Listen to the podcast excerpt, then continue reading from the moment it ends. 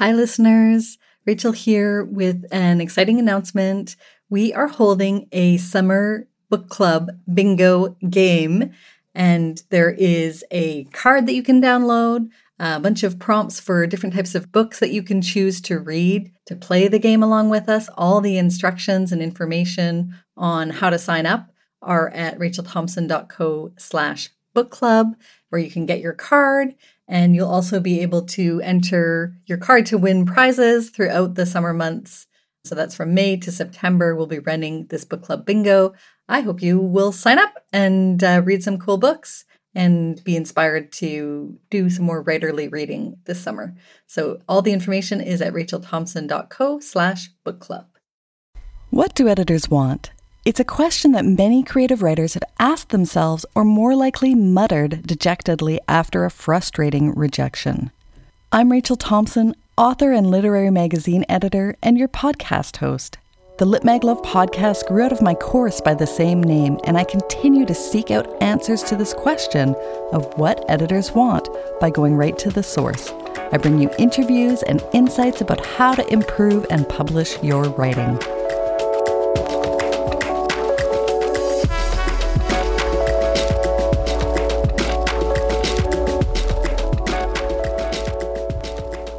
My guests today for the Lit Mag Love podcast are Anna Lena Phillips Bell and Rachel Taube of Ecotone. Ecotone's mission is to publish and promote the best place based work being written today. Founded at the University of North Carolina, Wilmington in 2005, the award winning magazine features writing and art that reimagine place, and their authors interpret this change expansively, as they put it on their website. And Ecotone is a transition zone between two adjacent ecological communities containing the characteristic species of each. It is therefore a place of danger or opportunity, a testing ground. So the magazine explores the ecotones between landscapes, literary genres, scientific and artistic disciplines, and modes of thought and they are particularly interested in hearing from writers historically underrepresented in literary publishing and in place based contexts people of color, Indigenous people, people with disabilities, gender nonconforming people, LGBTQIA, women, and others, and they welcome the work of emerging writers. So, as I mentioned, my guests today are Anna Lena Phillips Bell, who is the editor of Ecotone and Lookout Books. They also publish Lookout Books, and Rachel Taube is an MFA candidate in fiction at UNC Wilmington and managing editor at Ecotone.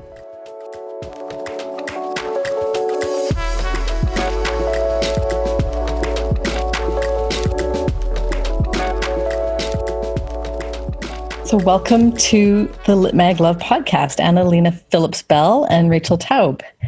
Thank you. Thank you. So, Ecotone looks for submissions that reimagine place. And I'm wondering, what is it about the, as you put a danger or opportunity of the liminal space that generates such fertile writing in your books? So, the liminal space of an ecotone, right, is where different environments are meeting and intersecting. Um, and I think it's also the intersection of different ideas or themes or characters in writing that can make a piece of writing really interesting too. Um, you know, people will sometimes say that a good story has to be two things at once. And so, like in the writing that we accept and publish, um, we want to see that conflict or that sort of unexpected cohesion, um, ways that different parts of a story can complicate each other. It's also worth saying that we're all in one big liminal space right now, which is the space of living together on a planet that may soon become uninhabitable. Sorry to be all doomsday about it, but I think that one of Ecotone's founding impulses was to find a way to publish writing that thinks about place and about environment in ways that don't fatigue people, that allow them to keep thinking about it. And so I think a lot of our writers do a really fantastic job of acknowledging that kind of space that we're in and documenting it without kind of hitting people over the head with it. Yeah, it's so important to talk about that exactly, like you said. And I'm, I'm wondering if you can tell me just a little bit more about the work that you love to publish in the journal? And maybe even actually in, in this question, I'd like to embed the idea of how you work, like how, how the magazine actually puts work together too. Sure. I guess so. Just to sort of start off with what we love to publish, um, we're thinking about place really broadly. I think sometimes when we say we're a journal of place based writing, um, submitters might not know exactly what that means or not be sure if their writing fits our mission. But we're actually sort of looking for all different ways to interpret that that are broader than sort of like the traditional nature writing. Um, and it could mean like different literal locations and sort of places that you don't read as much about, but also sort of environments that are social or maybe less physical in nature. We, we want to find writing that pushes our idea of what place based writing can be. Absolutely. And to speak a little bit to how we work, we were founded in 2005 by David Gessner as a as a place for fresh new takes on place based writing. And I've been editor of the magazine since 2013. We've always had a teaching mission, so to teach both the craft of literary editing and also literary design. And so, one of the big parts of my work is to work with our team of students and faculty to share with our students the craft of editing. Um, and we also have we also really value thinking hard about each piece that we accept and working closely with every writer. And occasionally, with a poem, there'll be a poem that we just don't see any edits at all. But more often than not, there's at least a little copy edit, and sometimes with poems more. And definitely with prose, we work very closely with the writers whose work we accept, and those edits come from me and from others on our team. And it's one of my favorite things about this work, actually, is thinking really hard with writers and other editors about the work to try to make it better. I like that because I think it's something that does come up a lot when I talk to editors on the on the podcast and just even in my own practice of editing with Room, there's really is something delightful about being able to roll up your sleeves with a writer and help them succeed at the vision that they had for the piece, like and get closer to it. So I really appreciate hearing that. And then your mentorship model too resonates as well. So Ecotone has been around for almost 15 years. You're talking a bit about the history and, and, and some of the mechanics and purpose behind the scenes. But what has changed about the work that you receive and the work that you've published over those 15 years? Maybe this one's for Anna Lena, I think. Sure. So Ecotone began with the mission to revivify what people thought of as nature writing, which, speaking frankly, had been pretty white and male and straight. And um, and also, I feel like the founding editors thought it started to feel a little bit tame, a little bit uninteresting. And so the idea was to make something that had a little more life in its veins and to make room for work that was experimental and interesting. And we have continued in that mission in recent years by thinking about whose voices we might be missing in the realm of writing from place. And that includes thinking about what place means in a broader way, to include questions of how like place and identity intersect, and to think about, yeah, just like who have we not heard from in this realm? Who could we really stand to hear from? And I think over time, in my time as editor, the more broad a range of writers' work we've published, the more work we start to see from different kinds of writers and different perspectives from different folks. And that makes me really happy. We still have more work to do in that realm. I feel like we always will, but um, but it's a major focus of what we do when we think about reading submissions and about soliciting work. Who have we not heard from? Whom we need to hear from on this subject? And I can also talk a little bit about ways that we're sort of expanding what we're doing. We just started um, the Jason Bradford Shirley Niederman broadside series, um, for which we're choosing two poems from each issue, and we're having a different designer work with us to turn those poems into beautiful broadsides that we can share at events or sell alongside the magazine um, and sort of right finding another way to share our writers' work outside the actual pages of the magazine. We have a program called Teach Ecotone, um, where teachers can get a sort of discounted rate for journals for their classroom, and we're putting together sort of programs to help them teach the magazine. And one of our editors can sort of Skype in and talk to the class. And maybe the last thing is that we're about to start uh, publishing reviews on our websites of other literary magazines, which is sort of, right, it's just one more way that we're trying to be literary citizens and engage outside the pages of the paper magazine. Oh, nice. That's really exciting to hear about the reviews of, of Lit Mags, too. That's cool. Yeah.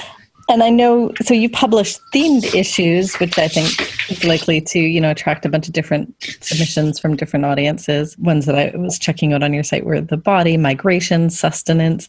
What have been some of the more surprising interpretations on a theme that maybe took a, an issue in a direction that you hadn't expected? Well, one example of that is um, sometimes I have this experience of being at a reading and hearing something and really wanting it for the magazine and then actually getting it. It's it's not that often that that all lines up and happens, but it did happen in the case of Jill McCorkle's story, The Lineman, which we published in our craft issue. I heard her read it aloud at the Sewanee Writers Conference and fell in love with it. And I heard her read it another time at a different reading. And finally, it was just like, we need this story if it hasn't showed up somewhere else. And it's a story that on the face of it, you might not think of as the lead story for an issue themed craft. But one of the things I love about Jill's work is that at the sentence level, every one of her sentences is sharp and thoughtful and smart and just so well made. And also, the way that voice works in this particular story is so intensely good, I can hardly stand it. And so, that just made me really happy to be able to feature for the craft issue. And that story went on to win the Stack Magazine Awards Best Original Fiction for 2018. So that was really fun. And I think it really sets the tone for an issue that ended up having a lot of different takes on craft and a lot of work whose lines and sentences was supremely well crafted. So that was super fun. Um, one more example is that in our most recent themed issue from fall 2018, we ran our first dance feature, which was on Rosie Herrera Dance Theater, which is a fabulous company that you should see if you can. And we worked with Rosie to publish images of dancers from the company in a new work called Tropical Depression, which ended up being more appropriate than we might have wished because we were closed for a month last fall when Hurricane Florence hit our coast. And so our cover, one of our cover lines says Rosie Herrera Dance Dance Theater's tropical depression, and we also felt like we were in a little bit of a tropical depression. But um, those images of her dancers in this new work were so stunning and so fun and fun and sad and stunning and all at once. And I think that really helped to set the tone for the body issue and to open the issue up to some new ways of thinking about the body love what you say about fun, sad, and stunning all at once. It's sort of all the best kind of art is is all of those things. I noticed I was asking a bit about your themed issue because I also noticed your upcoming call for the love issue discourages cynical and gratuitous submissions. And as someone who's, you know, right on the nose with the Lit Mag Love podcast and unabashed about the love in in this podcast for Lit Mags, I want to say I endorse that. But I also wonder if you think there's room for cynicism in your submissions and to the other issues in, in literature in general. Yeah, um, thank you for asking about that. I am so excited about that themed issue. We've sort of just started accepting pieces for it. Um, and when we put that in the call, we were sort of anticipating what we might receive. And I think there's been quite a lot of cynical writing on that particular theme.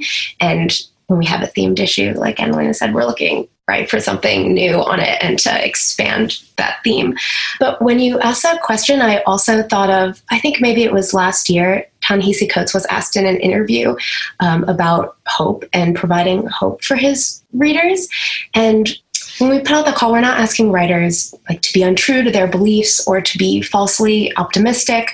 You know writing that's cynical or angry or or frustrated has its place and and we've published some of it. But for this particular themed issue we're hoping to find work that sort of portrays or imagines something beyond that and pushes past cynicism. Thank you for that. Yeah and um, yeah i just think it's it's really good that you're identifying you know that people can have all those complex mm-hmm. feelings about stuff but that there is a lot of writing already that's kind of cynical about love what should writers expect when you accept a piece that they submit to Ecotone? You did speak already a bit about the way that you co- will do minor copy edits, usually on poetry, which seems to be quite common when I speak with editors. It's often the poems are pretty fully formed when they come to us, and then it's the stories that maybe need a bit more massaging. But how much massaging are you doing for writers, and what could they expect from you if they work with you? Well, it really does depend on the work.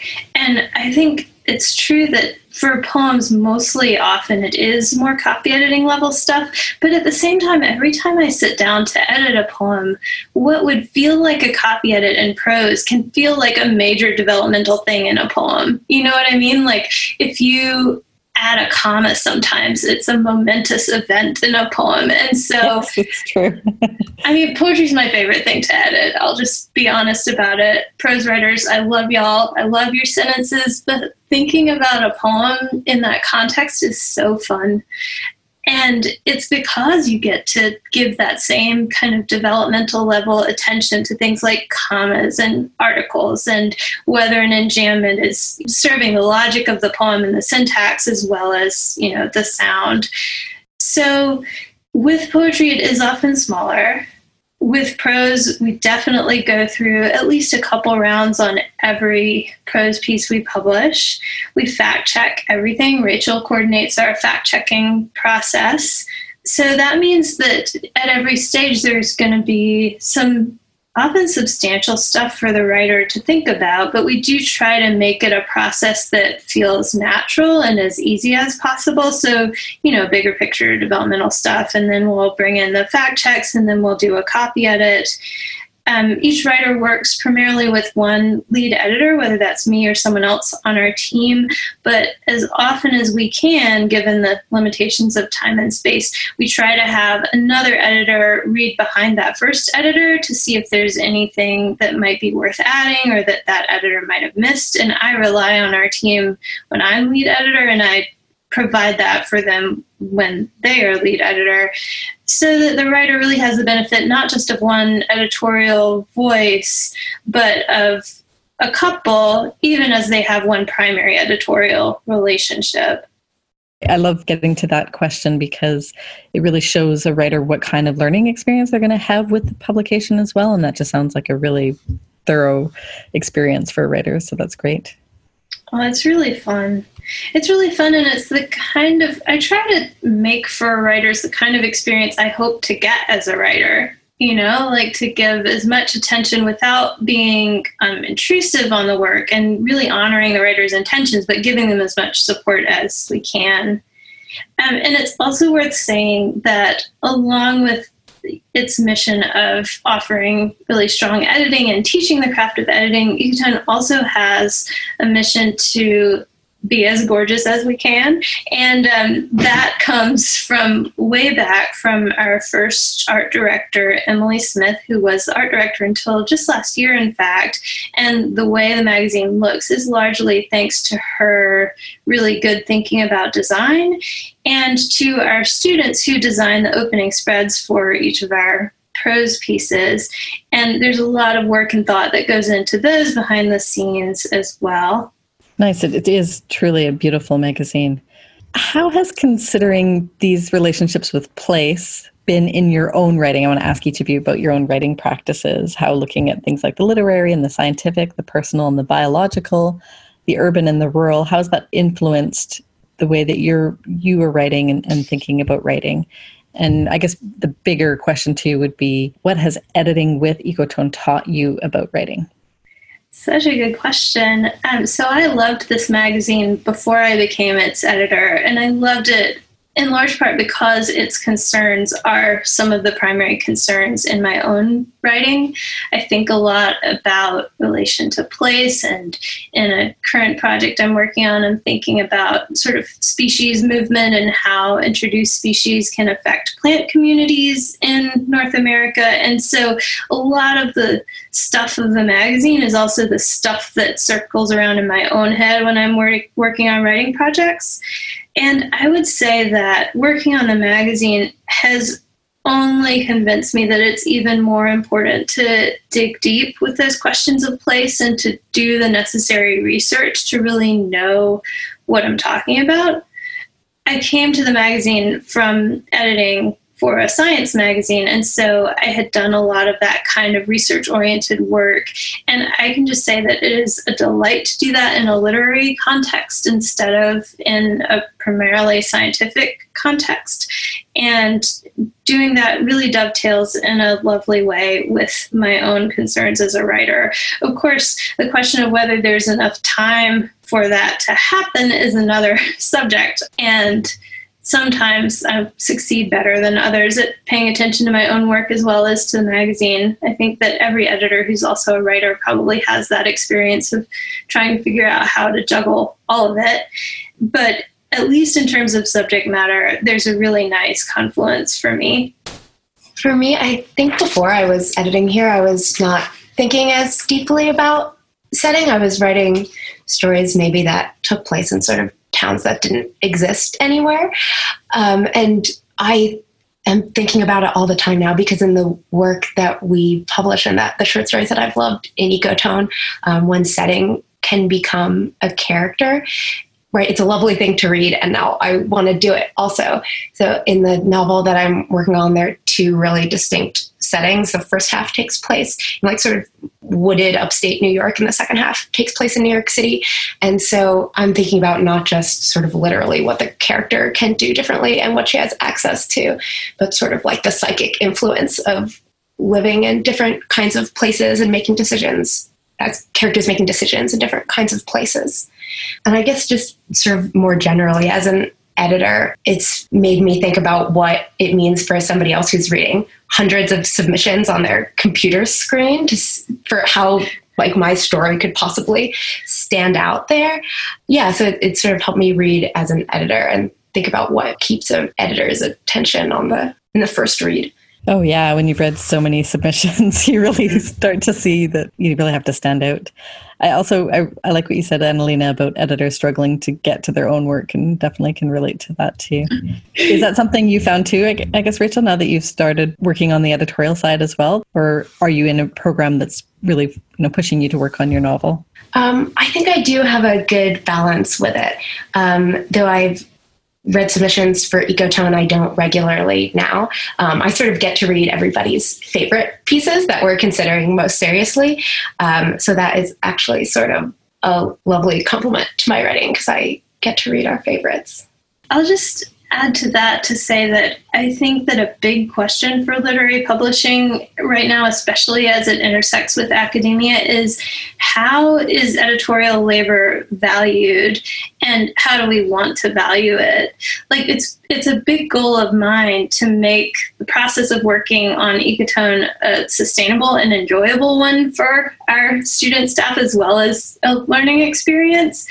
But I think for a lot of editors who do that work, for a living or even on a volunteer basis, the work is maybe not sustainable or it threatens to be not sustainable. And I think a lot of that is about how we value primary production versus editorial work. And I would be really happy to see that shift some. And I think that one of the ways that it will shift is probably by people talking more about how the editorial process works. So I'm thankful to you for asking us these questions and asking other editors these kinds of questions.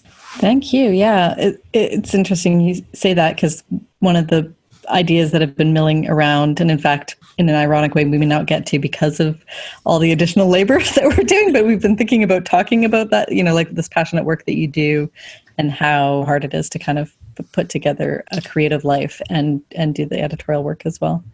So, what transitional space do you think we're in right now with literary writing in America and, and maybe globally too? And what changes to the literary landscape do you find most exciting? Sure. There are a couple things I think of. The first is that there's so many more voices being published and sort of shared more broadly than there were before, and that sort of a lot of people are reading more broadly than they were before. There's sort of an awareness of intersections between literature and social justice and important to us environmental justice um, that is really exciting to see um, as an avid user of social media i love using it as a means of discovering other writers. Um, that is something that before I was in an MFA program, it helped me feel much more connected to the literary magazine world. And now that I'm in a sort of smaller town, it helps me feel connected to the literary world outside of it. Um, I've discovered tons of poets that I love that way. Another thing is, uh, I think there's more international reading happening in the US. I think we sort of sadly don't read enough in translation or things that are published outside of our bubbles. So I see more translations being published, like the National Book Awards just um, introduced a new award particularly for translations. And so though we don't we don't publish translations at Ecotone, it's exciting to sort of see um, the way voices from different countries are being recognized and celebrated more here. And Anna Lena? Oh, I think Rachel's got that one. That sounded great to me. Well, I guess I'm wondering just for you if there was any changes that you find exciting in the literary landscape, or if you just wholeheartedly endorse Rachel's response. I guess to that, I would just add there are a lot of structures in the bigger world that affect literary publishing. And about some of those structures, I would like to say tear them down. And I think some of that is happening in terms of patriarchal worldviews and sort of racial bias. I think a lot of really fantastic work is being done in activist circles to change things, and that is changing the writing world for the better.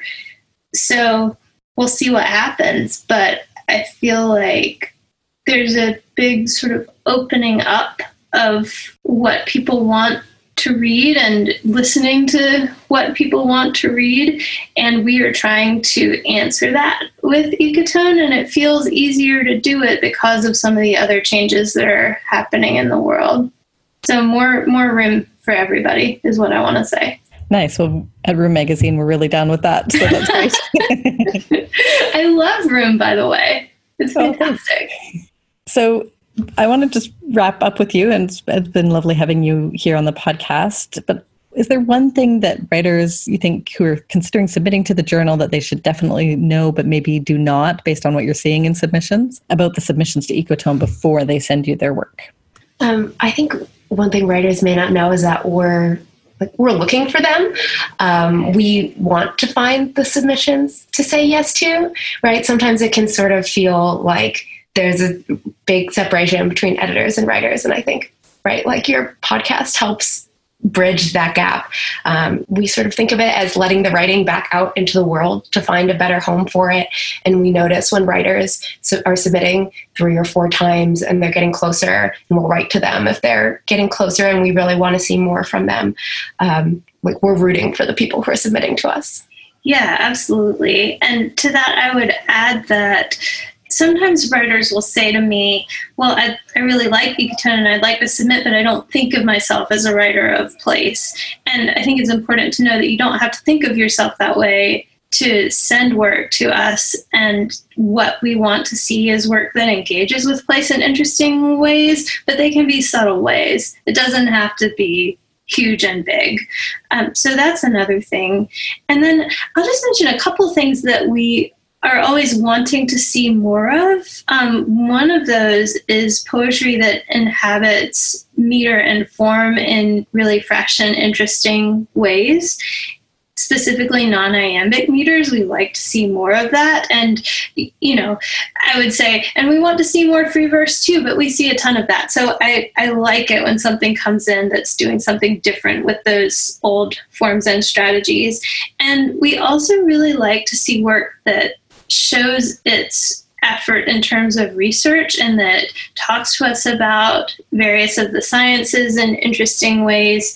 It takes a lot more work sometimes, but it pays off. And then, one more thing to say is that if you've never published anything before, if you're you know, hoping to be a debut writer, we really like to see work from folks whose work hasn't appeared anywhere yet. So don't be shy. Aim high, as I tell my students. Beautiful. Yeah. And it just does sound like such a lovely experience. It would be such a great experience for a writer to publish the first time and have that kind of hands on work with not just one editor, but someone else backing them up and, and really getting a thorough review and getting the best piece out. So thank you for doing that great work. And thank you for sharing your Lit Mag love with us today. Well, thank you so much for having us. Yeah, thank you. So, my impression from my interview with Rachel Taube and Anna Lena Phillips Bell of Ecotone is that it is a wonderful experience, particularly for emerging writers who want to get a lot of feedback, someone to roll up their sleeves with them and really bring the work home, work that's almost there, but help to really craft it and make it as successful as possible. And you get not just one editor, but another editor who's backing that editor up, looking closely at your work. And what a gift. And I think it's also important to note that they don't want you to count yourself out before you even submit. So to aim high for a journal like Ecotone and, and send your work there. And also don't be disconcerted by the overarching theme of Ecotone, the fact that it deals with these place based pieces because your piece may relate somehow to place, even in a subtle way that would still resonate with the journal. It seems to me that they're a magazine that's doing fantastic work in terms of being great literary citizens and thinking about how to continue to let the literary industry evolve and push that evolution and revolution really within the literary industry. So definitely send your work there. I would encourage you to do so, and I think you'd be in good hands to be accepted there. Litmag Love is co presented by Room Magazine, Literature, Art, and Feminism since 1975, and the Litmag Love course, an online course to get smart, fearless, and published with lots of help from me. Sound editing for the episode is done by Micah Lemisky, and I'm your host, Rachel Thompson. If you want to give us some love in the form of a review wherever you get your podcast, we would love that, and it really helps other writers discover the podcast.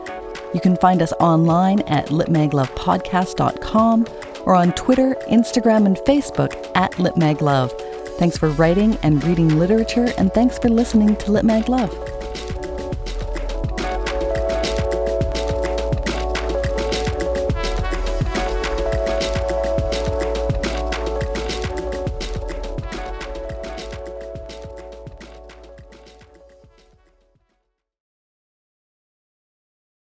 Join our game of book club bingo this summer. Learn more and sign up at rachelthompson.co slash book club.